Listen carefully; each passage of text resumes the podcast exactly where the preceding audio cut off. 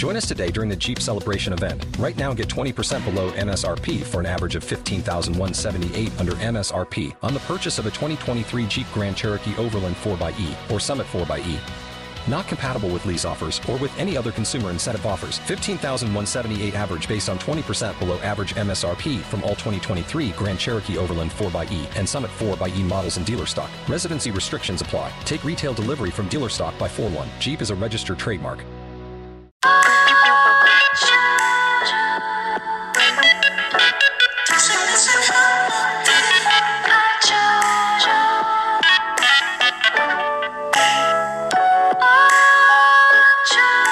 Hello, everybody. Welcome to the Love Hour podcast. I am your host, Miss Kev on Stage, and I am joined by my husband and co-host. The Kev on Stage. Uh, the Love Hour podcast is a place where we talk about life, love, and the pursuit of happiness. Kevin and I are not experts, but we do share our experiences and revelations and all of those things. And we often have guests, um, expert guests, to help aid in our communication and knowledge in this space and to help you as well. And today we have a very special, special guest on someone that I have been a fan of listening to her podcast for the last few years, and that is none other than Dr. Laurie Ann Watson.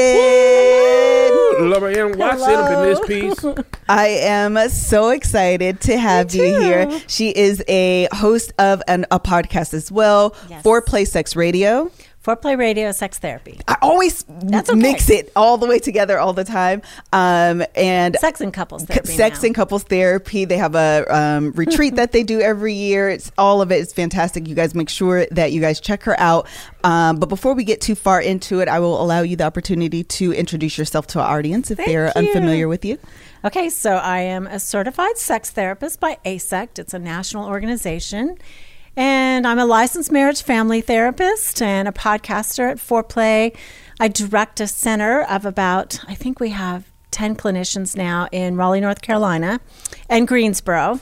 So we have two two areas that we uh, work out of, and we're all sex therapists and couples therapists. And let's see, what else do I do? I teach at UNC Chapel Hill and Duke in their medical communities and their medical, um, all, all kinds of different branches of the medical community there, and all sorts of programs. And that's what I do. I am so excited. Go ahead, She's Kim. also going to be at the Raleigh show next week. Yes, I am. So if you buy Seeing buy him. tickets, the Thursday show is sold Yes. out. Wednesday still has tickets. Oh, You can- that's that's so fun. Okay, yeah. perfect. So just want to throw the tour in there because I'll be promoting it. yes, Um, I, oh, thank you. Yes, we are love I get to see. Kevin. Yeah, on stage. Kev on stage, on stage. Yeah. um, so I'm so excited for this episode, and the reason why is because um, obviously this pod I try to have as many different varying perspectives on the podcast as possible and talk about multiple, um, you know. Multiple things but i all i can only talk from my experience and my experience uh, with kevin and i and our dynamic is that i am um, the lower desire and kev is the higher desire and something that's really important to me is to shed light on high desire women um, to normalize that That's right. and We're uh, out there. Yes, and I wanted someone that had both. And you, I was literally the perfect person because you are a higher desire woman and an LMFT. So I love when people have like the education and you have like the literal experience, life experience to make sense of that with the research and Right. education behind it. So I'm like, this is perfect. And it's going to be so great because I know um, the information that you're going to offer um, these women are going, it's just going to be phenomenal. So I'm like super excited and I keep kissing this mic. I'm going to move it. Okay. Yeah, it's very gross. I did not like that at all. Um, Got to kiss other stuff. okay. Um, so, yeah, we're going to dive right Just a in. suggestion. Yeah, Yes. just throwing it out. It's, it's Valentine's Day. You're week. just right. You get it on Valentine's My- Day. Just a little kiss. Let Happy me tell you why this is going to be great because Dr. Laurie i- is always for sexual innuendos. Like all the time she catches them. I am. Yes. I am. You know, but I grew up like you did, kind of churchy. And so I didn't hear them for a, a long time. I didn't let myself hear them. Right. I'm the same. And then later on, I, you know, allowed myself to. And now I can't stop hearing them. Yes. It's like it's I hear everywhere. everywhere. That's what she said. That's one of my favorite jokes of any TV show because Sure. Mm-hmm. that's how I am. I'm like, oh, that's what she said. And then one time my son said, and I was like, that's not what she said. She'll never say anything to you. You understand me? Not till you're married and That's I right. just didn't want him. I didn't want him to get it Yeah. at, at 13. And he totally does. But he totally too. got he it. does. Yeah. He totally got They Um, do. so, Dr. Laura, I think this is going to definitely be a connection, Kev, because she's always Eye here for desires up top. Yeah, I desires up top. On top. So, um, I and on bottom, and a B side. And the side is Wherever. good. Side is underrated. Side low key becoming one of my faves. You can go from Netflix and chill to right up in that vid. That's Vaginaville. And then go right to sleep without even moving. Oh, love the side. It doesn't get as much play in the Kama Sutra. It's like, oh, upside down, I break my know. leg. Side is solid. side is solid. It's the white bread of sex. Like you used it so many different ways: sandwiches, croutons, toast. Okay, Love so so what we want to do, um, I think, is start off by offering definitions. Okay. Okay. So one of the things that I notice in your podcast, because you guys know that anyone that's a, a guest on a podcast, I'm a literal fan of. So, like I said, I've been listening to this podcast for a few years now. But I noticed that you don't always use the term high desire, low desire. You True. often say um, sexual True. pursuer and distancer. That's right. Okay, so can And you it- kind of explain? Go ahead. Sure, it's slightly different, and that's why. So, Okay. um, we're talking about um, sort of the action, the direction of our actions. So, a sexual pursuer is somebody who goes toward their partner sexually, asks for sex, initiates. They actually may not be high desire. So, I, I don't know if that makes any sense, but the action tendency is, you know, we we feel. Um, Usually, it is a higher desire person, but it could be, you know, a person who has moderate desire, but who knows and experiences love as sex and knows their partner does too. Got so it. eventually, they pursue in They that take the direction. onus to, to pursue the That's sex. right. even though they- That's right. Okay, I understand and that. A sexual distancer is also somebody who, uh, you know, who who doesn't feel um, necessarily sex as love, doesn't necessarily feel that as a connection, but maybe they masturbate every day. You know, so it, it's a little confusing. you so we're talking? Wait, we're wait, wait. talking about an action tendency. So think about okay, think about this. And I think it's complicated because there's also the emotional pursuer and emotional distancer. There's I there's heard two that ways. difference. Two ways. So think about uh, okay. So I'm both okay I'm a sexual pursuer and an emotional pursuer. I like talking and closeness and spending time together, and I really like sex, and I feel love, feel pleasure sexually, and like that, and pursue my husband for that. But think about maybe a woman who she likes closeness, talking, spending time together, but for whatever reason, she's not as interested in intimacy in bed. So she's an emotional pursuer, a sexual distancer. So a man may be, you know, emotionally distant. You know, he's all about A his work. pursuer. Right. He's all about his work. His energy sort of emotionally goes toward his career, but uh, sexually, his energy goes toward his wife. So he's emotionally distant, sexually pursuing. Okay, I'm going to throw a couple curveballs. So think about the hookup guy. Yes.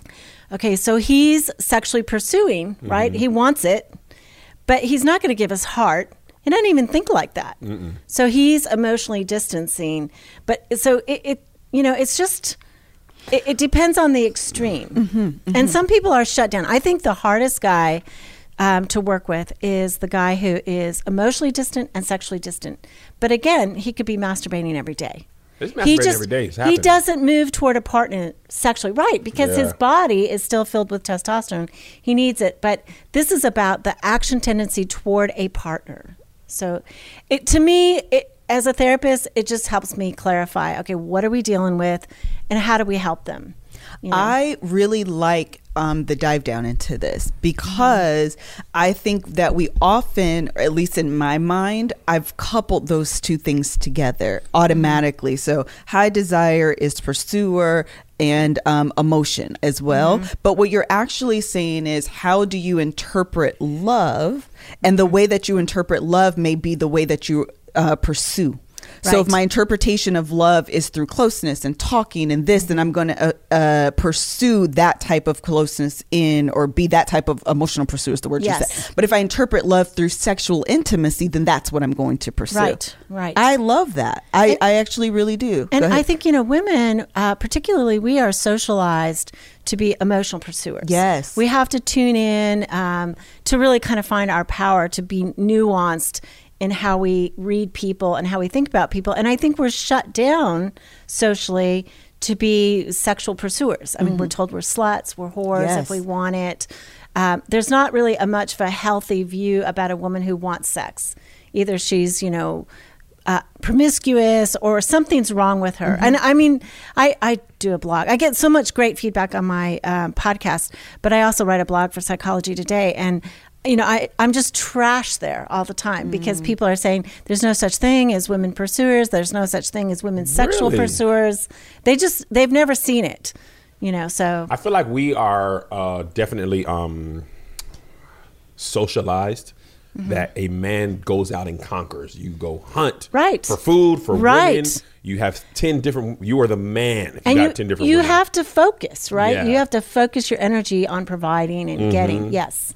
For Yeah. women if you do that like you said it's so it it it both it hides the women who are like that it it, Mm-hmm. it, it the women who are open about it they're called hoes Yep. and the women who are quiet about it it, it furthers the the myth that they don't exist Yeah, and I, I mean, I think that we don't talk about it as as a woman sexual pursuer. Um, I've just recently told this story. I've told all kinds of stories on the podcast. But George, actually, my new co-host, you know, he makes me feel really safe. Yeah. he's a really good container and holder of, um, you know, material and what I say. So it's, it, I feel even better there. But um, George Faller, he's the he's the bomb. He's really good. Uh, yeah. So uh, what I was saying is, um, you know, when I, when I was a, a little girl, I mean, I somehow or another I got the message from my mother that sex was okay and sex was good. But I think as a grown woman, when I got married, I remember asking my girlfriends. This was like the first few months of marriage, and they were all talking about you know their husbands and all this. I said, "Well, what do you do when your husband says no?" Crickets. You know, just dead silence.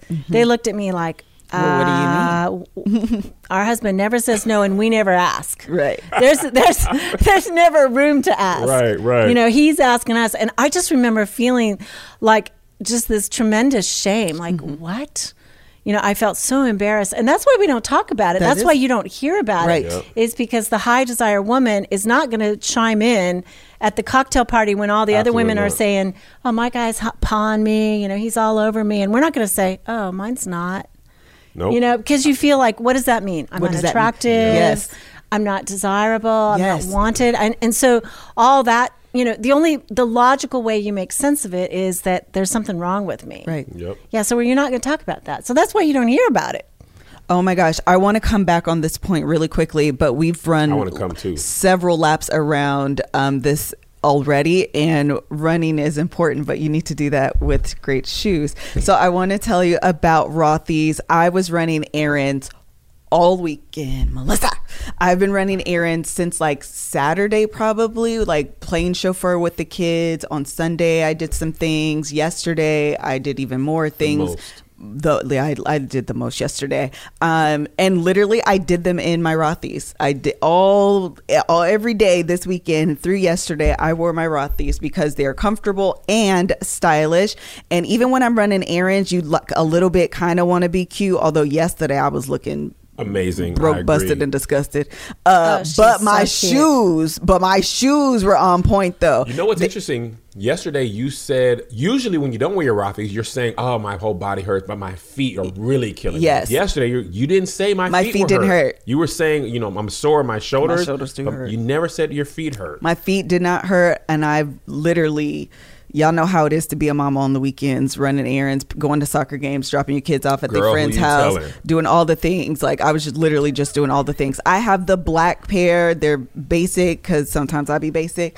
uh, but they go with everything. But they have multiple styles, prints, colors, patterns, anything that will float your boat. Um, they have available to you. If you are in the service business where you are standing on your feet, whether that's a bank teller, a hairdresser, a barber, these are a great option for you. Rothy's come in ever changing array of colors, prints, and patterns, and they're available in a range of styles like sneakers and loafers, plus many more. It will blow your mind that they're made from repurposed plastic water bottles. In fact, Rothy's has diverted over 35 million water bottles from landfills already. Check out the amazing styles right now available at rothys.com slash love hour. Love hour. Go to rothys.com slash love hour to get your new favorite flats. Comfortable, style, and sustainability. These are the shoes you've been waiting for. Head to rothys.com slash love hour. Thank you guys so much for sponsor or for supporting our sponsors because of course that allows us to bring free content to you. So thank you guys so much. Um, okay, so I want to come back on this like rejection and what is Okay. wrong with me. One question that comes up um, quite often, and, and I kind of want to do a little bit of a deep dive, is talking about the rejection that a woman feels when she is the um, sexual pursuer, as opposed to the rejection a man may feel. Like where there is again crossover, like the some of the rejection that uh, both a man and a woman would feel, and then maybe if there is a difference because women we may feel things differently or interpret things different. I'm not quite sure, but maybe we can go into that. Sure. I mean, I think asking for your partner to be sexual with you is really the most vulnerable thing in the world. It's so it's vulnerable. like So vulnerable. so primitive, right? It's like touch me, baby, in the way that makes me feel good. I mean, mm-hmm. it's just Can I so please put this inside of your body for a little bit? yeah. Or can you put it inside my body for a little bit? You know, I mean, it's Oh, yeah, I it's guess so. tough. Hey, put that in my put that in my body. All right. Well, can I just finish the game? No, you put it in my body now. I want that in here. Right, exactly. it's it's so vulnerable. So I think man or woman, it's a vulnerable ask. But I think men, y'all got company. You know, I mean, there's other men who oh. will who will sympathize with you and We say, "Are you getting some?" He ain't getting none, You Jack. know, I right. tried for three days in a row. I ain't had something. Oh wait, That's right. but I can I can see how women don't be feeling like that. Yeah. Right, because we don't have company. We don't talk about it. The shame, you know, silences us. And so I think there's a sense of being all alone in it that adds to the feeling of rejection. Mm-hmm. So, I mean, I, you know, my husband and I have worked it out now, but it was a long time. And uh, we, we talk about it now. And he's, you know, first of all, I think his understanding of what I went through and his sense of, you know, it wasn't how you looked. It wasn't not me not being attracted to you. It was about my own difficulty with that kind of intimacy. You know, he's like, I was a young man. I'd come from this really distant family.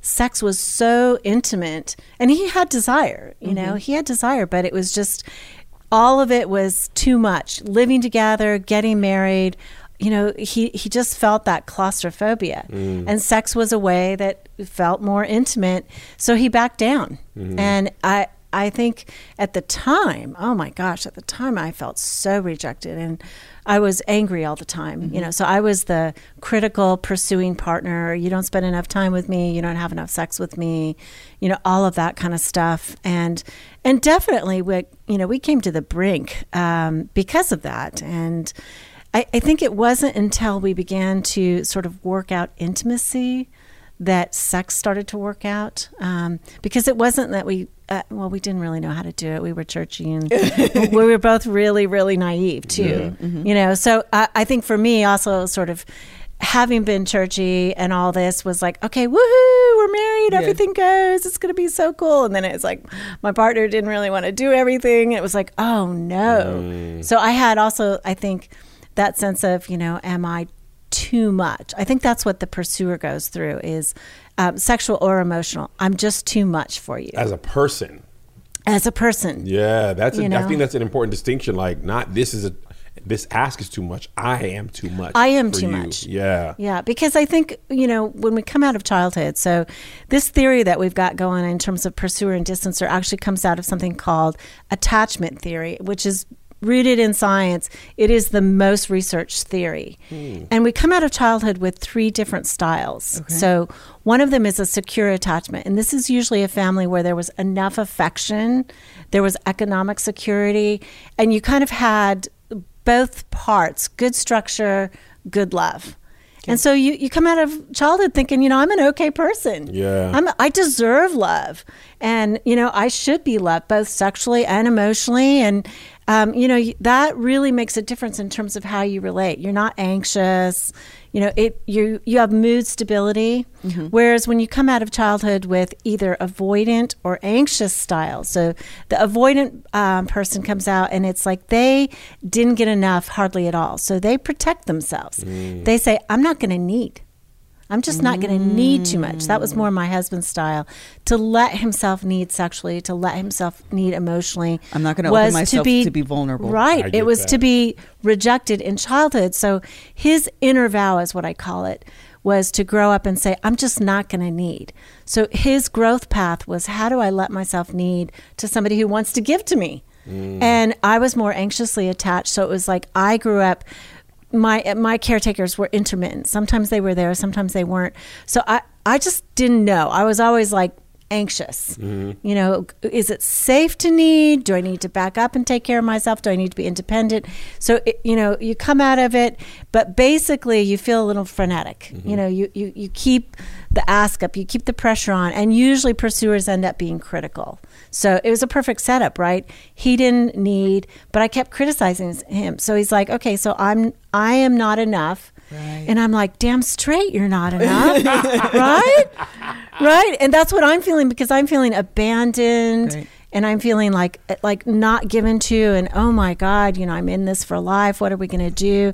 And so all the messages he got were, you know, I'm failing you.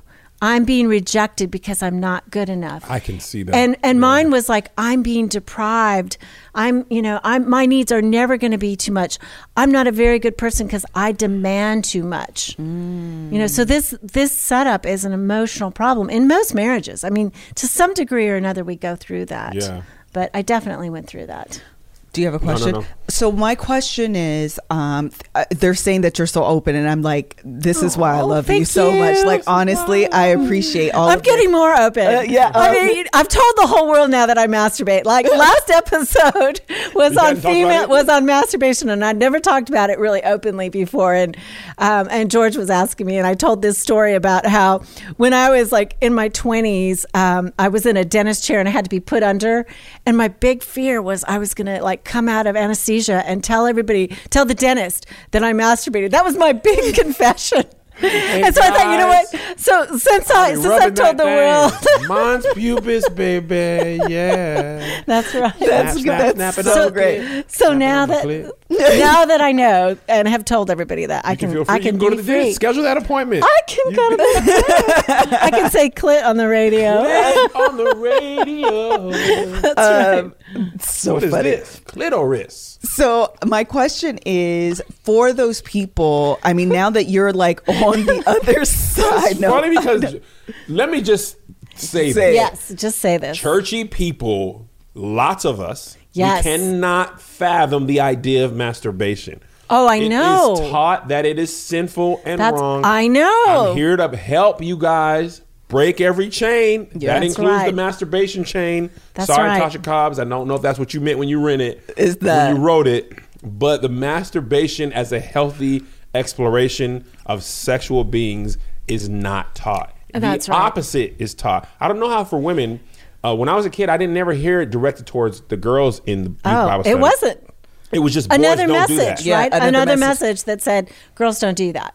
Just silence. My- Boys my- don't do it. Girls, we're not even going to mention it. right, so one way or the other. My my churchy experience was if you did it, you could become demon possessed. Oh demon wow. possessed. It wasn't that you grew warts on your hands; it's that you could get a demon. That's a that's, It's a scare tactic. that's a orgasm. It was a serious feels scare so good. Tactic. don't yeah, that's a look like scare demon. tactic. That's right. That's right. Woo! I don't think people in church when I was growing up, I don't think they were having healthy sex. It, it's Oh, no. normal. It's normal to masturbate. you know what's y'all. funny? Our kid, we had to talk to, about sex with our kids, and me and Melissa had to decide what are we going to tell them about. We this? did. because there's Have to have what we were taught. There's what we now feel, but there's that feeling of like transition. Yeah. From your, you know, because mind you, we're 36. These thoughts are at most two and a half years old. Mm-hmm. At most. I remember the, I think we talked about this, I don't remember what episode. A pastor wrote uh, or had a video series about masturbation, why it's healthy and sex, okay, and used Nice. scripture. And I showed it to Melissa, and we just like watched it, and then we're just like, nah, man. Right. That's crazy talk. Mm-hmm. You know what I mean? That was about three years ago. So we got 33 years of our life is this is wrong. It's mm-hmm. hard to go to this is right.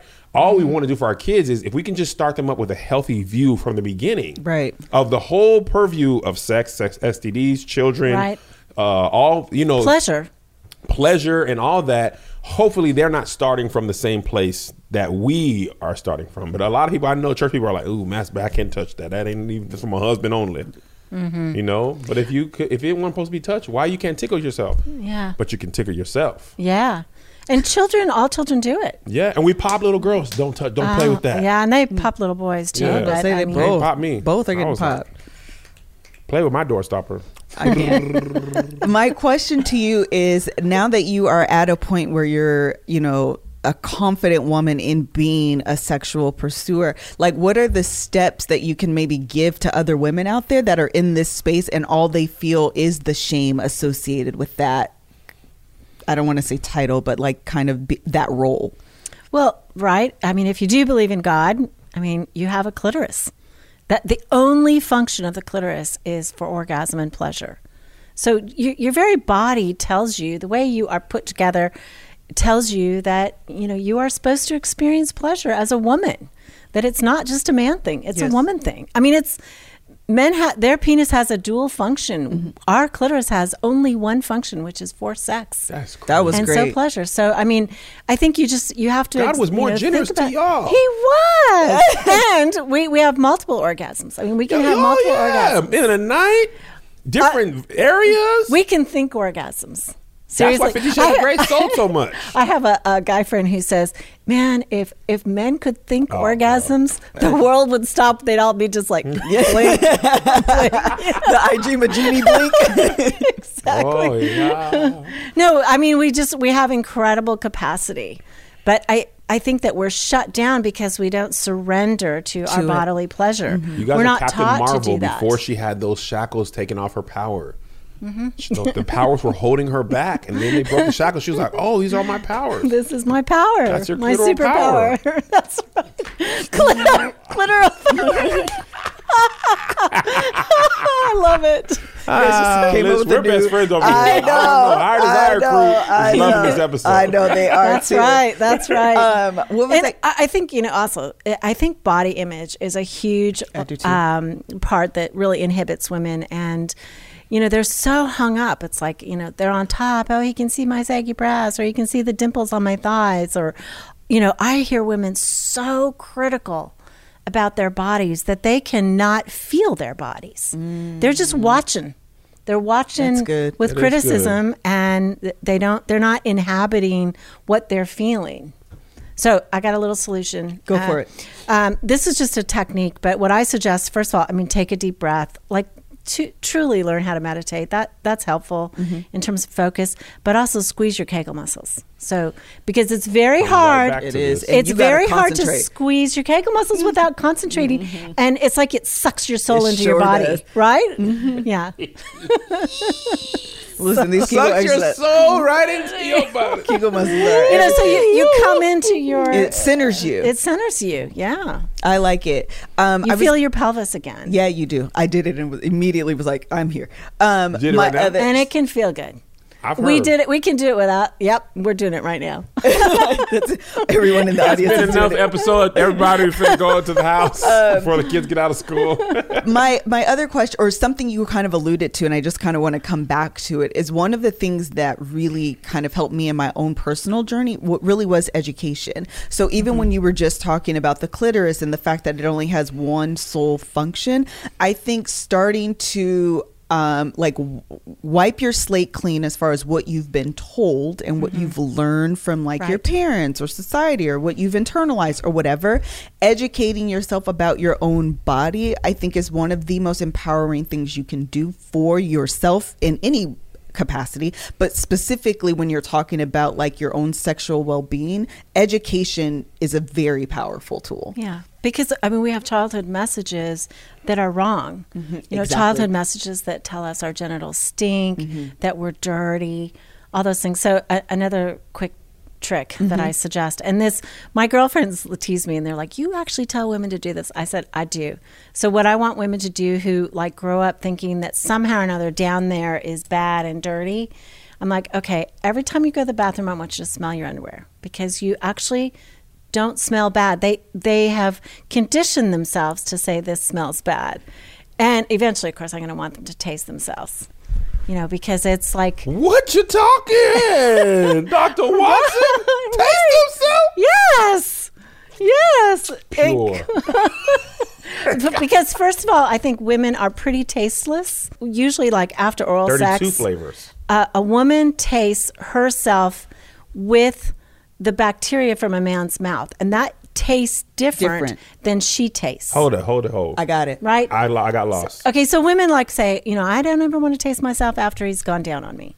You know, because Oh. I, that Oh, that's the tongue that- bacteria. Yeah, Got it, right. got it, okay. Mouth bacteria mingled. You know that that tastes different than what he's tasting. Got it. And so I want her to taste herself directly.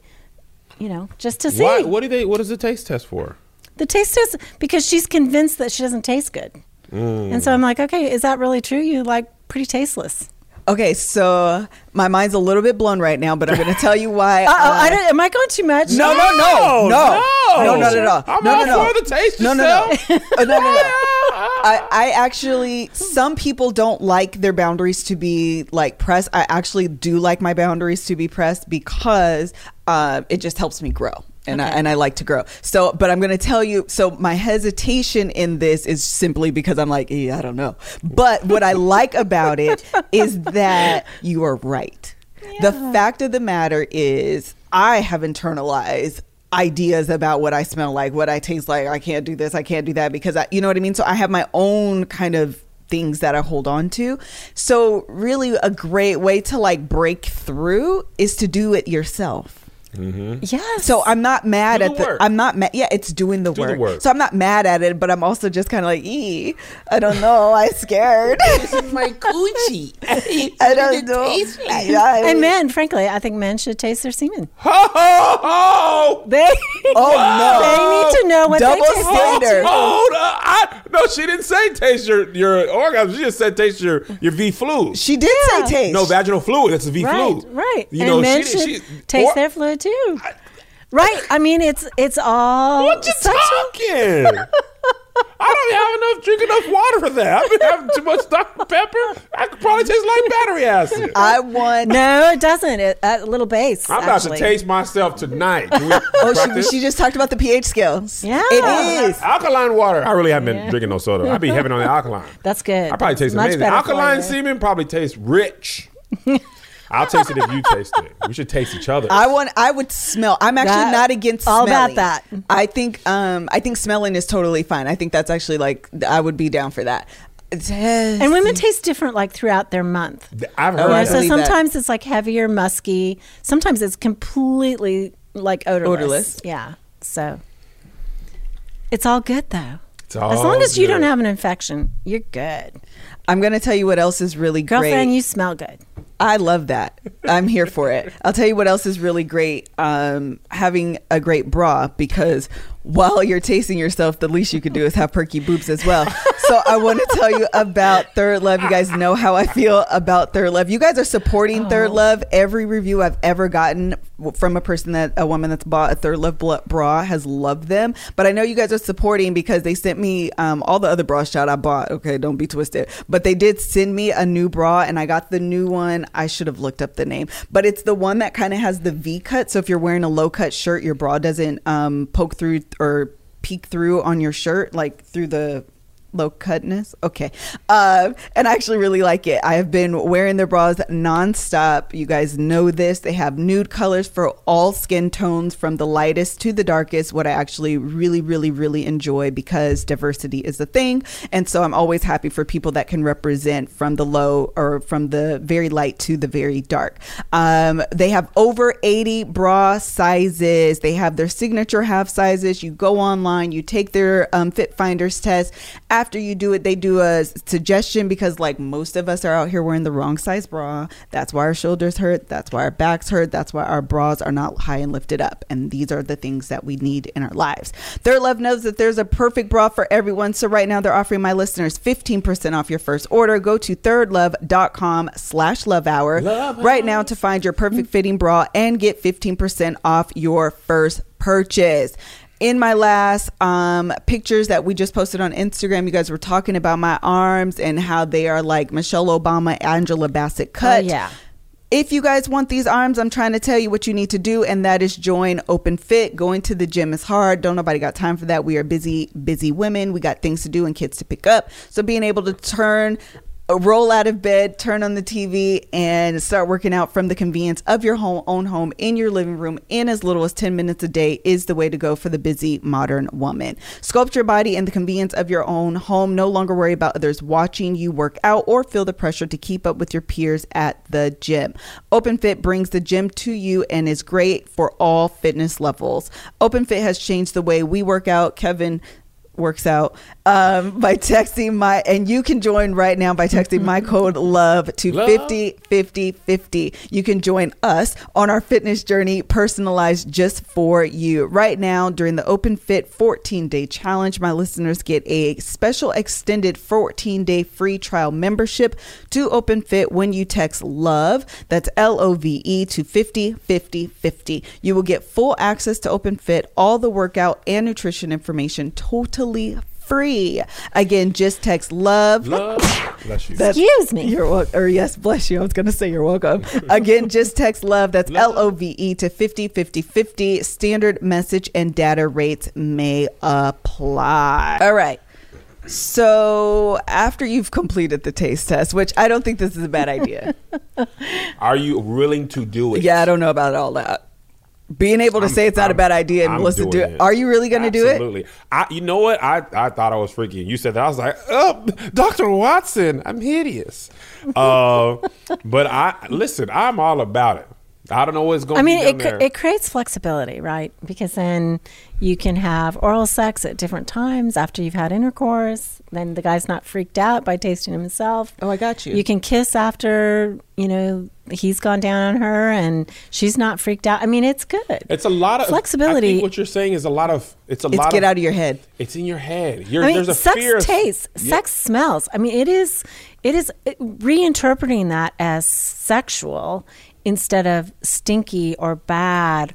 I, I mean, I think we, we've just heard these messages that are wrong. Yeah. And so our brain associates the smell that is natural with bad and stinky or, you know, That is a good That's point. great. So It- only it is- ultra clean becomes clean. Your your Yeah. natural state is not clean enough for sex. Right. I, I like don't like it when my husband uses mouthwash before we have sex.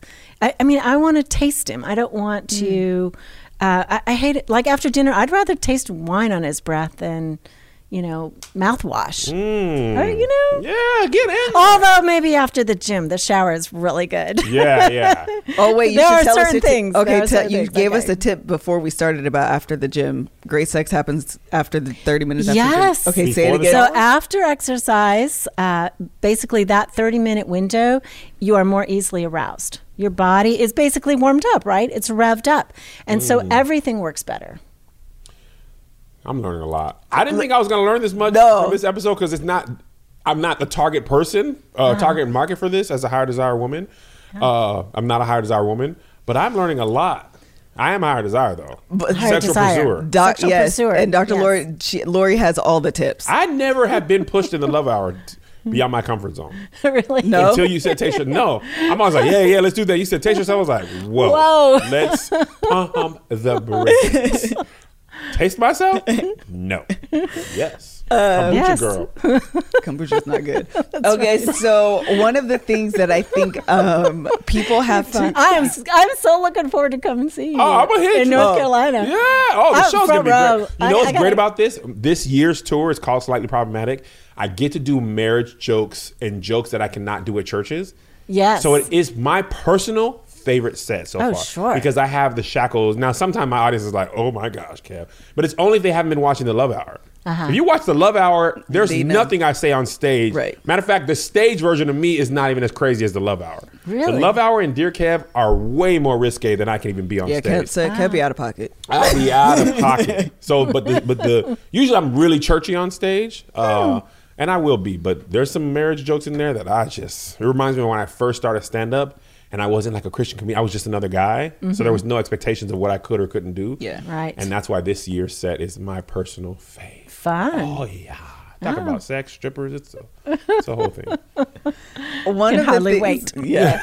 One of the things that you um, talked about and I thought was kind of key, and I think maybe we should hit on it again, is the journey that you and your husband went through to get Mm-hmm. to a place where you are now. What advice or tips maybe that you can offer to you know a woman that's in the scenario right now Where and she feels like angry. yeah she feels like she's at her and wits her, her husband is now. I, you know, what's uh, before you answer, one thing I thought was interesting is that that relationship with your husband caused stress on both sides. It did. Absolutely. You were stressed because you felt deprived and angry, and he was stressed because he felt like you were asking of him Suffocated something. and rejected and, it's, and not and good now you guys are both doing this, and I just Right. I never thought of um, it affecting both parties equally. Mm-hmm, You know what I mean? Because in a in Melissa's lower desire and I'm higher desire, it makes perfect sense from my point of view. You know, because Mm-hmm. I ask or whatever, but I never thought of uh, in the reverse. It still ends up having the same issue. But you, I'm sorry. Go ahead. I just thought It's that was interesting. So we've been married 34 years. How old are y'all? We're 36. 37, six. Yeah. I don't know why I want to be 37 so bad. So we've been married a long time. And, you know, a lot of it is, first of all, I, I remember getting a hold of the fact that what I was doing wasn't working. You know, just like, okay, I, and I, this was before That's I a revelation. It understood, understood attachment theory. I, I knew what he was doing wasn't working. Right. I was quite certain, you know, This that, know that he was wrong. but I, I, I couldn't really see myself. And then, uh, you know, kind of when we, we came to the brink, and then I thought, okay, I, I need to do something different. Yeah. Uh, so a lot of it became how I spoke about it, which is really more from vulnerability Mm. than from criticism. You know, so it. talking about my need, like, you know, I want to be in a marriage that is really sexual. I mean, this is how I experience love. This is how I experience acceptance. This is pleasure to me. I, you know, I, I want to serve and pleasure you, and I want it in reverse. And so, talking about it from Cowgirl a more reverse or just- oh, in I- oh, absolutely. Cowgirl, man. That is, hey, top three and A number three. You feel me? Top three and a number three. Love it. So yeah, I, I mean, I, I I think part of it as a pursuer is we need to talk uh, from with language that is soft and and with some awareness about that our partner's biggest fear is about being rejected. You know, I mean, and withdrawers, right? Um, distancers, they are uber sensitive. Yeah. You know, they they just are uber uber sensitive, and so you can say one little thing, and I can see my husband's face just go blank. Mm-hmm. Even mm-hmm. now, I mean, I'm like, wait, wait, wait, wait, wait, wait, come back to me. Did you think I was criticizing you? Mm-hmm. And I think that his anxiety too about needing, like, I needed to get hypersensitive to that. So I, I remember, and this was fairly recently, probably in the last five years. He came into the house, and he said, "Honey, are you tired?" And I was like, yeah, I'm a little tired. And then it dawns on me about a half an hour like, wait, were you like asking if I was up for sex? Yes. And he was. Because And that is that. you know, because he was he was anxious about what if he had to ask directly and I was going to say no? The sense of rejection He's rejection trying to get was the obstacles so out of the way. Right. If you say you're tired, then I'm I'm just not gonna I'm not going to ask. Because but now I was like, no, no, no, no, no. I ain't no. that tired. I ain't never that if tired. you need sex, honey, if you want sex, I got it. You know. I got it, bro. I got it. I've definitely done a soft ass like that. yeah. So I think part of, uh, and then I think what have you been withdrawers, soft ass? th- they Let her talk. No, I, I need to know because I'm missing. I'm missing opportunities. Yeah. No. Here, let's do it right here. Okay. We'll be Oh, in the couples mood. therapy. Come on. Couples therapy. You know what? I think I know one. Can I share what I Dr. think? Laurie um, does intensives. Let's So do this it. is like right- Let's go to Raleigh. Yeah. what are you doing tomorrow? but hey, can I 12 share hour one? intensive. Okay, what? Okay, this is what I think one is. Okay. Okay. Do you want to take a shower? Oh, if it's at night, yes. Because Yeah. I do have a fear of stinking. Okay, so I a do. lot of time, so Melissa, Melissa's, uh, we got to work on her, doctor, uh, recalibrating that mind. But you know, what, uh, this is not her. And when I was a kid, that's girl, you stink, girl, you stink. It smelled like fish in here. Like that was just all out in Oh, the yeah. hallways. So I see how we permeated that. We as a culture Yep. permeated that. He's just trying to be funny or whatever. So Melissa, sometimes her soft because if we don't take a shower, the chances are very minimal. So instead of saying, "Hey, do you want some butt butt?" She said, hey, do you want to take a shower? Because last night was an example. I was tired, right? I was about. I said, I'm going to bed. She's like, Are you showering first? I was like, Absolutely, I am. That's, I was I am not that would- tired. I'm not that tired, and I'm talking about. I woke up at 3 a.m. from Oakland, came here and shot for like eight hours. I was exhausted, but understanding what she's really saying, we've actually never had this conversation out loud. Uh, I'm realizing it now. Yeah, Yeah. because I don't. This is why I like the Love Hour as a listener.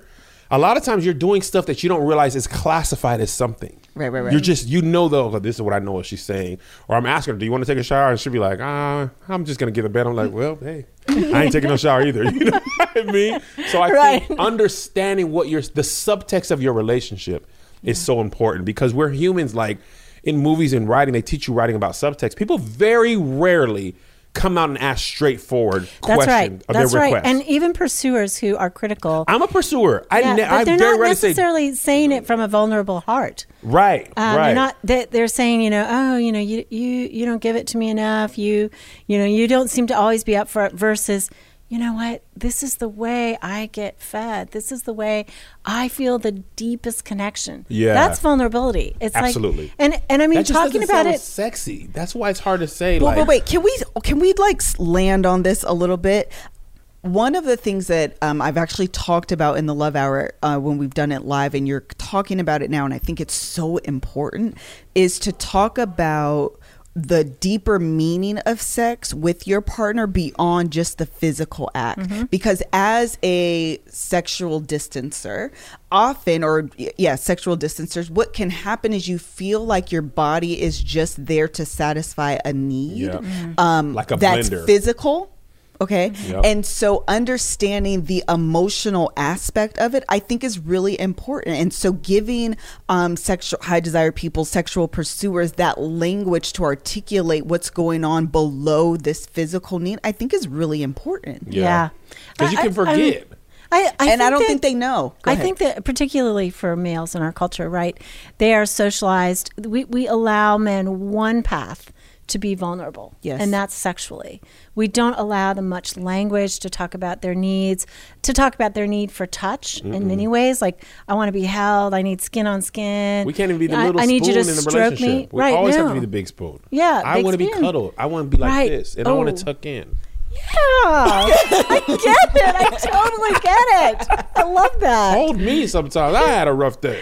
right and and but i also think for sexual distancers that it's not always about uh, not having desire it's that sometimes desire and the experience of sex is so intense that they're managing that intensity for themselves by trying to make sure that it's the right time the right place that they're in the right mood because it, it's almost like it overwhelms them. Oh yeah, I could see that. you know so i, I think sometimes it, it's a, a little different. And i think respecting that and um, and then also like you were saying that the the low desire person perhaps uh, realizing that it's not just about i want it. You know it's also i want you. Right. and Yeah. that to me is i think the best ask. That's it's a not different hey you want sex? But hey i want you is personal it's vulnerable Yeah, it's you can not feel like separated from the act. Yeah. Mm-hmm. I want it, the act of sex. I can see myself hearing like, "Hey, do you want to have sex?" Like that is a different. Mm-hmm. and piece it's of like, something. uh, no. Yes, right. Because that's like that's like. Do you want to? Do you want a burger? Like, no, not really. Yeah, I'm not Like, in the but No. I would like. I want you. Oh, well, me. Right. You know, like, do you want to eat versus do you want to eat Chick Fil A? Oh Mm-hmm. yes, I would like to eat that. You know what I mean? And I never even thought about that myself. Of like, your mind can separate that act from the person. And therefore, the person rec- hearing that information can feel like this is a thing I can give you, but it's, Mm-hmm. you're not asking of me. You don't want me, the person. Right. Exactly. Can I say something? And so it's le- it's more risky to say it that yes. way, Yes. and people respond to it. People. Okay, I I would like to say something on the behalf of the sexual distancers. Yes, ma'am. Because also I could interpret I want you as pressure. Mm, that's a good point.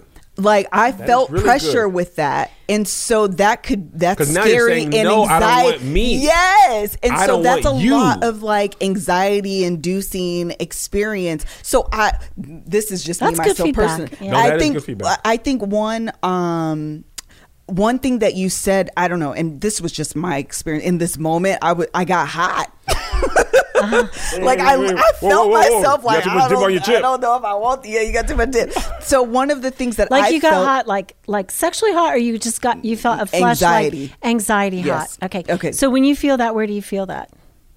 Where do you mean where in my in your heart? body. Uh, in your heart up. yeah. Okay. You you feel hot in your yes. heart up. Like I'm sweating right now. Uh huh. I need my other deodorant. Uh-huh. So it's like okay, so you you feel this like flush, like I'm there's pressure. Yes. I'm anxious. Yes. Yeah. So one of the things that you said um, earlier that I, I don't know, I responded to a little bit better, and the word you used was softer, and I was like, that does feel softer. Was like the interpretation of love, and maybe just because I don't know, maybe I was just like, oh, that sounds sweet to me. I don't know, um, but that felt less pressure inducing to me than feeling like I want you. You know what's good Mm-hmm. Okay, about this? okay. This is why I like the Love Hour. What Tell you're us why you like your own show. No, I, it's a great show. You are giving advice, right? In general, this work for you or for clients Yeah. and things. But what Melissa's hearing is that phrasing doesn't work for me. That's but here's what phrasing right. does work for me, and that's what I want the listeners to get. Like it That's might, like it's good not a communication, verbatim, right? Yeah, because that's good information. But then you have to apply it to my relationship. Do you, my wife, does this question does it Does it elicit a work for response? you? Yes. And I I think the other thing too, as a pursuer, um, you know, we need to take no. Uh, uh, and and withdrawers need to be able to Take say no? no. I yeah. You know, they need to be able to say no. I, I'm I'm not interested right now. Oh, without us getting and to, it like, can't a be puff? right. Yeah. It can't be like utter rejection. We have to understand, you know, the separateness of our partner, the differentness, and it's like, okay, I may be in the mood when you are not in the mood, and that is not a personal rejection. Right. You know, and I think that once there's clarity and once there's freedom, I always say that for sexual withdrawers, that the road to yes is through no. You you have to feel like you can say no in order and not have a big blow up in order to have y- yourself free to come forward. Major key. Major key. major major key i think that that was That was so good. That was good, good. because if you um if i always feel like pressure it's just if, honestly it's just easier to say no but if i if i Right, if because you- you're getting yourself space that way. yes yes Yeah. But if i what- feel like no is safe it's so much easier to like Say yeah. yeah I'm gonna tell to you what come the forward pursuer's issue with that is. Not the no. It's that we decide no for you sometimes, Mm-hmm. and we feel like we don't give credit, don't get credit for that. So it's like, okay, yeah, you probably look tired. I'm not even gonna ask tonight. Yeah, that, like the 500 times we didn't ask. There's a- so, so many times I didn't ask. So when I finally gather the courage to ask, and you say no, it's like, yeah. well, dang, I there's, you know what I mean. So I, I, think didn't ask you the last three nights because I knew you were three nights 'cause I tired. knew you were I didn't get any credit for that. That's how I, I, it's so weird to hear a woman say the stuff I say in my own head. Oh I no, love I this. think it. I really think it. I really mean, I, like- I kind of do say sometimes, like maybe I'm just half boy or something, because I, I, I really do live in many ways in more of a male experience. I think in mm-hmm. terms of desire and, and, and all of that. Yeah. Um, like and the difficulty with getting a no. Yeah. Yep. I love that we're able to bring this perspective on do the I. show because it's just not something that And I I could appreciate speak you to. for waiting to get the right person. Oh, it was so important to me to get was the right like- person. I was like, "You ain't done hard mm. desire." She was like, "I haven't found the person." I, mm. I Don't it was it it was important to the me to find the reason why is because number one you live this Yeah. in real life Yeah, I and so. Yeah, it's so much more than just the words on the page Yeah. this is mm-hmm. something that you've experienced before the research and like the education piece and now afterward and you're just able to articulate it um, with that kind of knowledge. And again part of the reason why i said it earlier about the education piece the way the reason why i say it's so empowering is because i've learned so much through educating myself. Like that is the biggest the biggest piece of um, transformation for me is simply wiping wiping my slate clean with everything that I was taught beforehand and like inputting new information.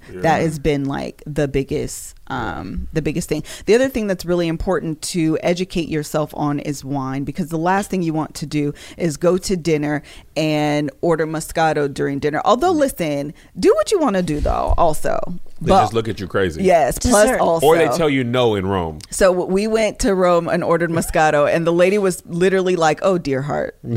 No. No. She felt the safeness and comfort to tell you no. I don't think she cared.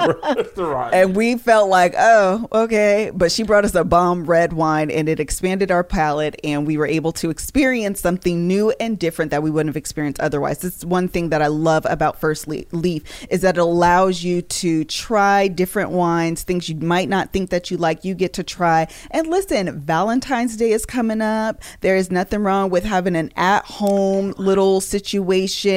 Pour yourself a nice glass of wine, set up the little have your kids go to their friend's house and have a little nice romantic dinner at the house. And sometimes those are the best because you go to restaurants and it's crowded and it's loud. And for Especially whatever reason, they think the music should be at 500 decibels so you can't even have a conversation, which I never understand. But that's another note. We're coming back to First Leaf.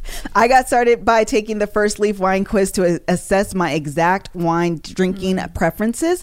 First Leaf then created an introductory six pack of wine, custom tailored just for me, for only $29.95. That is a six packs six pack of wine for only $29.95. Seriously, this is an amazing deal. When my wines arrived, I arrived, I tasted and rated them online. First Leaf took my ratings and selected unique wines based on my test taste for my next shipment. The wine, the First Leaf Wine Club today, nope one more time. Try First Leaf Wine Club today, where buying great wine is simple. Sign up with my link and you'll get an exclusive intro offer six bottles of wine for only $29.95 plus free shipping.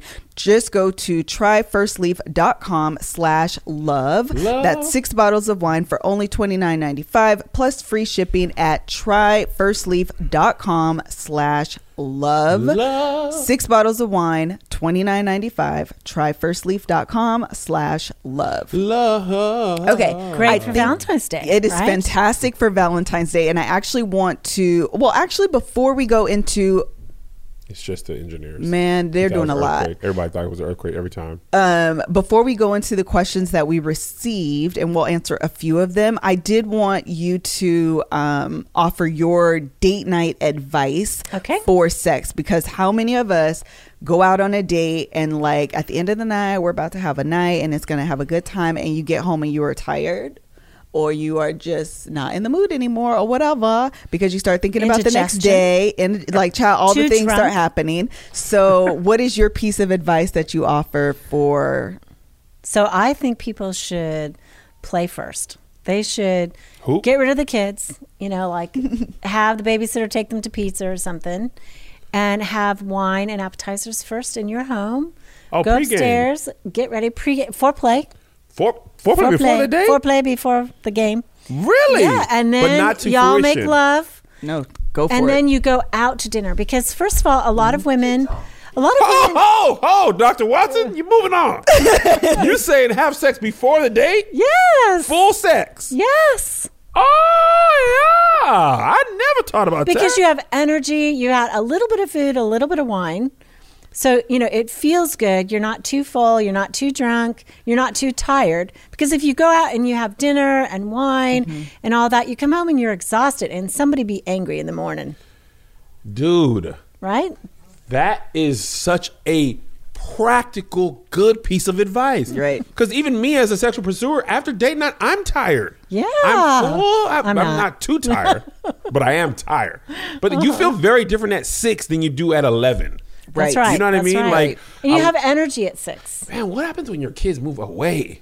It's There's so so, much great. of it of ruining so is great. I- down. I got Got the empty big. nest. It is so great. I mean, they're like running away from us more and more every day. Yeah. But when they don't Oh, live yeah, with you, you can have 13. sex at 317. Right. Exactly.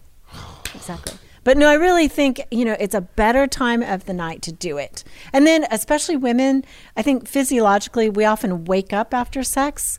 And if your partner goes to sleep after sex, there's this disconnect.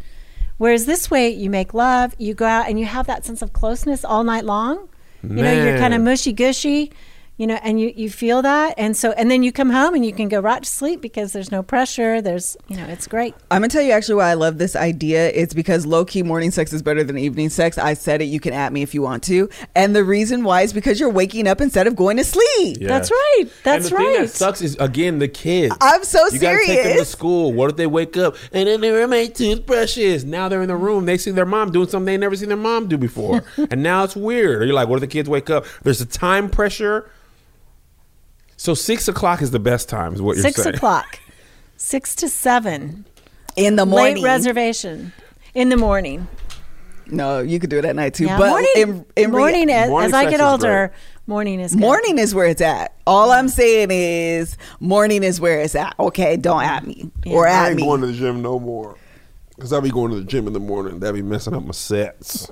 I think it's fantastic. I'm to be 388 pounds, full of life. That's the only thing is that but feeling good. You have so many things to But do. you know, what? You know what? This is my theory about that. What is it? The more sex you have, you have sensual pleasure, so you don't need as much sensual pleasure with food. That's my theory. Because you're eating coochie all the time. you don't have to worry about eating burgers. That's I'm right, full baby. on coochie. You understand? That's right. you taste great, girl. Okay, so let's go through. We probably have 15 or 20 minutes, and we did receive some really great questions. This has been From so our great. Patreon. Um, and from the Boo Hive, actually. So we're going to, um, I will answer questions direct from the Patreon as well. Um, but one of the questions we have is okay, this is a great one. We kind of discussed it, but maybe you can like wrap it up in like a nice couple sentences. How do you deal with the stigma around being high desire and ensuring your spouse doesn't feel bad for being a low desire man? Yeah, that's good because I mean, again, not something that I would have talked about. I do have his permission now to talk about it on air, obviously. Um, you know, because we, I, I think being a man is to be sexual, right? Yeah. And I think my husband was sexual. It was the action difference, Yep. right? It was coming toward me that created sense of, uh, such a sense of like claustrophobia and intimacy problems essentially that that was what was difficult. It wasn't that he didn't feel innately sexual. Um, so I- i mean it, it, it's different but I, I i think it's with respect. I mean i'm in a monogamous relationship and uh, for me his feelings the respect that i have for him i think it's how you talk about it you know you, you can say you know you know my man you know ne- never gives it to me you know he's he's he's this that or the other thing. But that's i guess to me i i only tell people especially in my private life that i would have wanted to get help from not not just anybody. I mean mm-hmm. shaming your partner i mean what kind of behavior is that Yeah. right? Yeah. I mean, anybody who does that, that is not going to get you sex. It's not going to. That's going to get you right out of the marriage. Yeah. Absolutely. Because I, I, I don't. I would never put up with that, and I would never want anybody that I was with to put up with that. That's crazy. Yeah. And I love that you said one of your biggest like aha moments was your own revelation that what not just what he was doing wasn't working, but that what you were doing wasn't working and trying to learn to come from a place place of empathy and with love. And so you come together and you have this softer conversation about this is how I experience love. This is how, like, I don't know, I those words wrap me in a hug. Like, Mm-hmm. that's what I feel when I hear those words. And maybe that's a different conversation than talking about like your need for sex. Yeah. Because that just feels like, or well, my child, right more to than sex. that. I mean, there's a or lot my of people, right. right in in Christ, to say that Christendom. earlier oh. Yeah. You know, there's a whole lot of you got to give it to me and you owe it to me. All of Yeah. that is crap in terms of, you know, having your partner really want to come towards you. Yes. Yeah. Because what we want is our partner to come toward us Yep. with a heart, you know, to give to us, to be with us. Wh- You know, obligatory sex, i you know, duty sex, forget Big it. trash. You know, that, we don't want that. You Nobody feel like wants a chore that. on the list of chores. Yeah. I got vacuum, mop, So good. dishes, sex, clean the refrigerator out. Yeah. You're not even the last chore. I got something to do after this, so let's Right. just wrap it up. That's yeah, great. ooh, yeah, that I got something to do later. That ooh, that one, that's The a killer. stings. Yeah. That stings. So good. Do men often feel intimidated, or do you think men often feel intimidated by a high desire woman? Well, you know, I was churchy when mm. I got married, so I don't know if men felt intimidated or not because I wasn't doing that. you know, I I mean, I do have people that interview me and they say, "Just think if you were dating again, you know, people would be so intimidated by you because you're a sex therapist." And it's like, I I mean, I I think for me, being a sex therapist is about. Um, you know certainly knowing something but it but it isn't about criticism or a standard. I mean i think for my husband and i he, he always laughs. He's like are you trying something new on me? You know are you doing something new to me? You know but it's a joke. Yeah. I, I mean and we just have fun with it. Um, I, I think good sex is about attunement. Yeah. good sex is about being with a partner and really being deeply connected uh, and, and that's what the research says too. It's not just me. It's optimal sex is basically when you um, can move with your partner, feel your partner, like your hearts are syncing. That's great sex. So it's not about a performance. Um, That is Dr. so Emily said that too. 100% true. It's Emily said that too? Yeah, she did say that, and it's Yeah. it's it's nearly impossible to have good sex if you don't feel close in your relationship. The Mm-hmm. sex you can have the performative act, but it doesn't feel as close or as fulfilling. Yes, I also think though sex is a path. It's. I mean, it also makes us feel, you know, Absolutely. close. 100%. I mean, sometimes I think as a low desire person, Oh, say right? it again, You know, say it again. I mean, sometimes it's like I get it. I'm a woman. Mm-hmm. I w- I want to feel safe emotionally before I have sex, but every once in a while, creating emotional safety through sex is powerful too. I mean, you don't always have to wait for that moment. I, I, you know, women tell me every day of the week, you know, but I can't have sex unless I feel close to him. I'm like, really? I, I get that, but every single time? Can't sometimes you feel like, you know, you want to give and you know your partner, usually male, is is going to feel safer afterwards. His heart's going to open up, his mouth is going to open up because he's going to talk Oh, afterwards. to talk. Right? I mean, I think they'll have to talk. That's what I was talking about. but I like Melissa where you're actually going there. came to that yeah. realization a while ago. I think that is and so that was very key. powerful. I think um might have been like three years ago. I think two or three years ago when she Tell me realized what I that thought. when you you talked about this where she was like, I felt like uh, elitist, like I don't need sex Mm-hmm. in, in the relationship, and but uh, therefore I am better. You remember this we talked Yeah, about yeah, this yeah, hour? yeah. Um, then when you understood how I processed that, and like, what if I just felt like I don't have to talk to you because talking is not important to me, communicating is not important. Do I feel? and What if I was like, I feel better? I'm an elitist because I don't need to communicate with you. How would you feel if I just was withholding communication from Right. you? You know what I mean? And Right. that was like a revelation for her. Like, oh no, like this is the way I feel love when we have close communication. Well, this is the way he feels love when we have sex. and the more sex we have, sex- the more I open up. Because after you have sex, you be like, girl, I love you. I want to talk to you. I want to hold you. What do you think about our future? You know what I mean? Because you are like openly, you know what I mean? Like, I some- like you. so sometimes for men, when we don't get that, when we're high desire, you end up being like, I don't want to talk about nothing. Then Yeah, I don't want to. I don't feel. I don't. I don't feel close. Since we're not having sex, I don't want to open up, talk about my hopes and dreams. I'm not gonna be. If I can't be vulnerable with you, and, just have sex. and I don't risks, to talk. right? Yeah. I mean, I, I know after sex to me is like this sweet afterglow where I'm just wide open, willing to admit my faults, willing to do anything. Mm-hmm. You know what? I did eat your leftovers. I didn't want to say nothing about it, but I feel so close to you now. But they was just in there. Okay, what we got? Um, people are saying they want you to do an after dark episode. That would Ooh, what probably is be that? Oh, really Love good. Hour After What is Dark the- is what, what we is have on our Dark? Patreon. Oh. Uh, Kev On Stage Studios, which is rocking right now. We have a great community in there. Um, I think you'd be great for Love Hour I do Dark. too. I should totally schedule one with you afterward. Yeah. We can talk about it afterward. It's just where we can go a little further, a little Oh. deeper. Yeah, yeah. You understand? A little more balls explicit. deep, if you will. A little more explicit. yeah, a little bit more Uh, explicit. Um, and it, it allows us to answer more questions because we have more time. Yeah. Uh, that's actually a really great idea. Okay, I'll do like one or two more. This one is a big one. How do you deal with the reject? We kind of talked about this, but I guess I'll ask. How do you deal with the rejection that can come with being a high desire partner? Is it it is easy to interpret that as your spouse not being attracted to you, um, or you're not doing something right. Some, uh, especially when you fall into the framework that men want sex but yours doesn't. Oh, Yeah. that's a Yeah. good question. Yeah, I mean, I, I would say, frankly, I struggled with that for many years, thinking, okay, what's wrong with me? I'm too fat. I'm too this, you know, whatever. Um, I I think as I became more of a secure person, uh, I did my own work.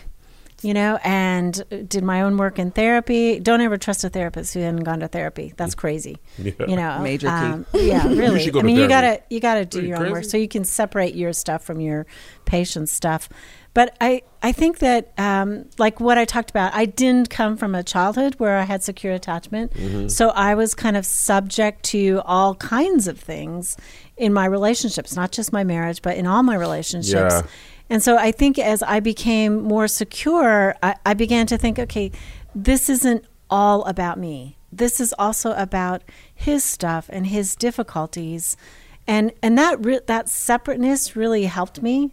I, I will say my third baby too helped me. I was like in the worst shape of my life, but I I had a natural childbirth, and and I'm not it's I'm not about that necessarily, but it was a mm-hmm. very powerful experience for me, and I had renewed respect for my body. Mm. You know I, I, and strength training it's like I, I feel like i have respect for my body. And so i think part of that helped. It's like okay it's not just about the body. It's it's about something in the space between us. And you know fortunately my husband did his own work and we were able to talk about that. I, I think it, probably more than anything in the world that kind of therapy where you investigate your internal beliefs like what you tell yourself that that really becomes helpful in terms of dealing with that rejection. Um, you know it's not it's not about me I want to actually do a podcast episode called "The Space Between Us," and you just said yes that. yes and, uh, Mm-hmm. because sex is is between us sex is not just in one body it isn't in the low desire person or in the high desire person desire is shared is how we relate you know even people Mm, like good. who do you know, I have treat all kinds of stuff, but like vaginismus, which is Mm-hmm. the woman's vagina shuts down and cannot allow penetration. And you think, well, clearly it's her problem, right? Yeah, but when I treat the couple, as soon as I get her able to allow penetration, then he becomes impotent. He gets ED. It, it is crazy, but sex is between us. Wow. Yeah. that was good. Be good indeed. Um. Okay. Last question from this, Joshua. What? How much time do we have? we are muted. We just started. Come on, you guys. Okay. We've got Um, lots of questions. I know we do. So, well, last question on this, and I'll go to the um, live Okay. questions. How can you, or do you ever find fulfillment with having just one partner as a high desire person? I just want to say I get this Dear Kev question all the time from higher desire women. Um, I never answer because I don't know how to make a joke of it, and it seems too serious to make fun of. But it's like my husband won't have sex with me. I don't know what to do. Should I just get a side dude? I get that question all the Yeah. time.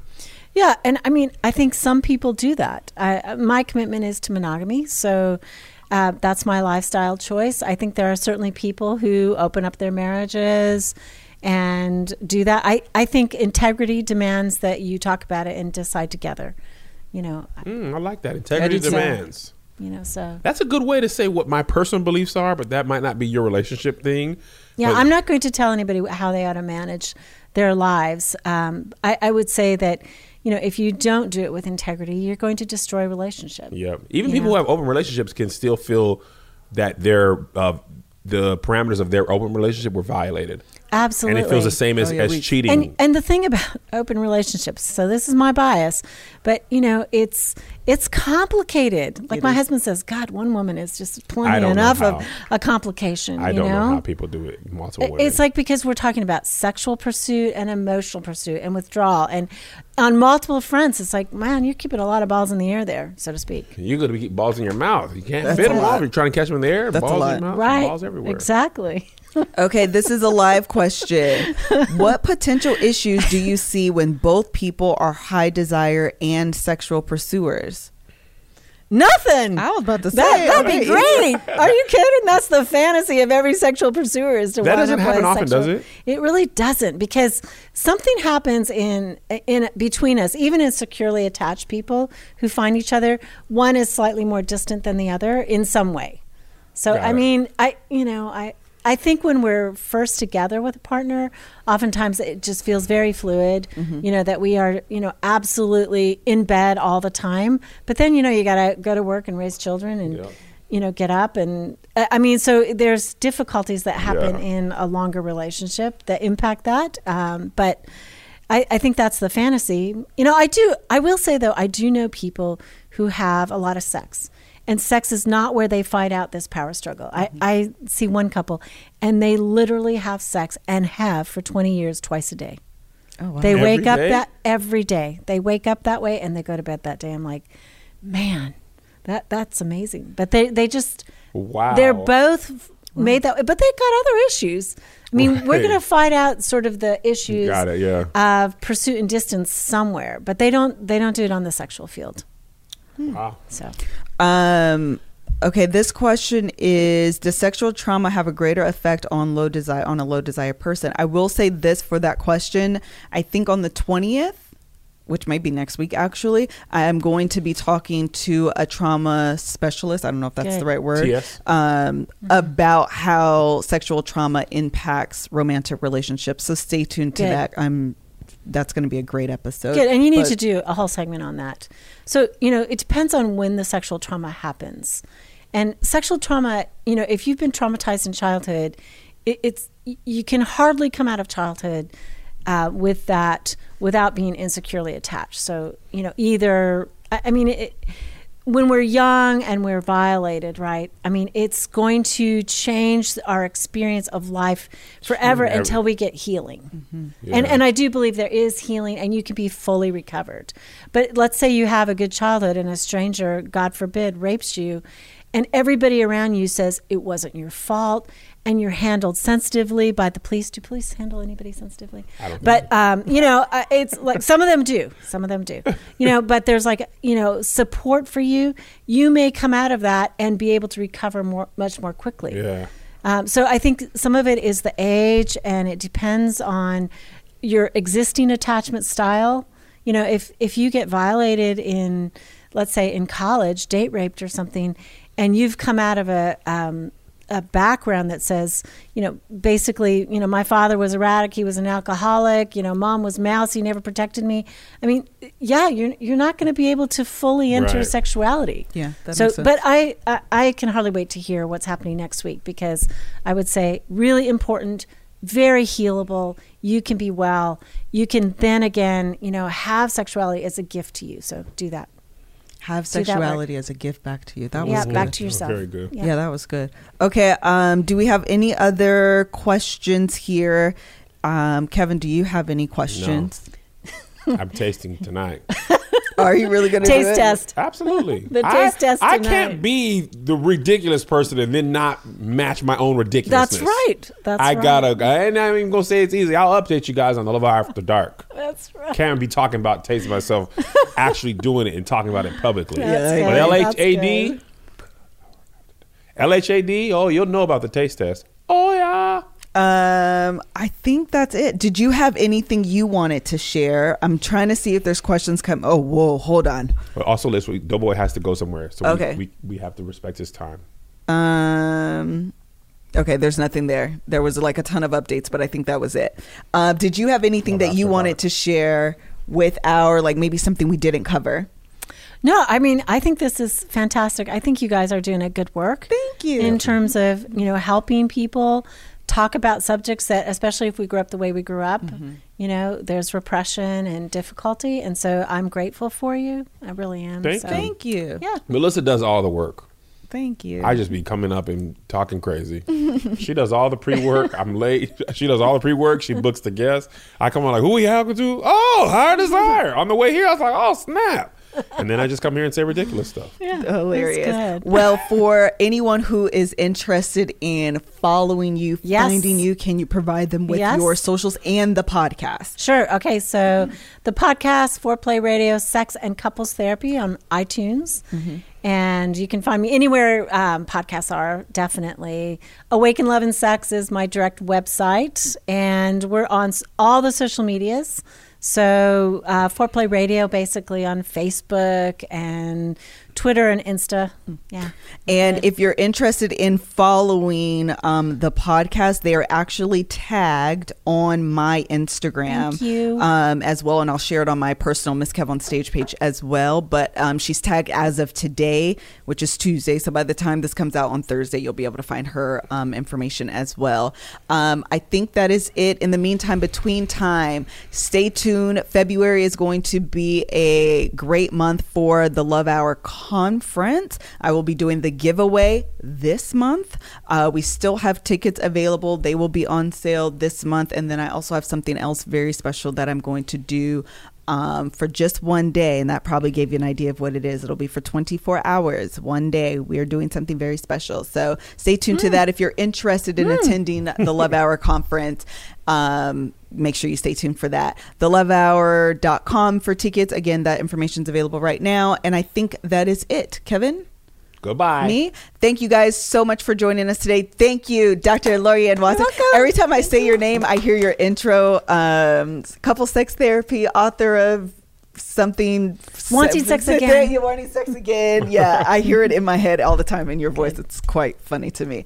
Um, that is it. Make sure you guys follow Dr. Laurie. Um, thank you guys for joining us today. Until the next episode, bye. If you only have a 401k, you're not getting the most for retirement. Wait, what? Add a Robinhood IRA on top, then they'll boost it by 3%. You can do that? and if you transfer in any retirement account, you get 3% on top of that. Is there a limit to the match? No limit. Robinhood Gold gets you the biggest contribution match of any IRA on the market. Sign up for Robinhood Gold at Robinhood.com slash boost by April 30th. Subscription fees apply. Investing involves risk. 3% match requires gold for one year from first match. Must keep IRA for five years. Match on transfers subject to additional terms and conditions. Robinhood Financial LLC member SIPC.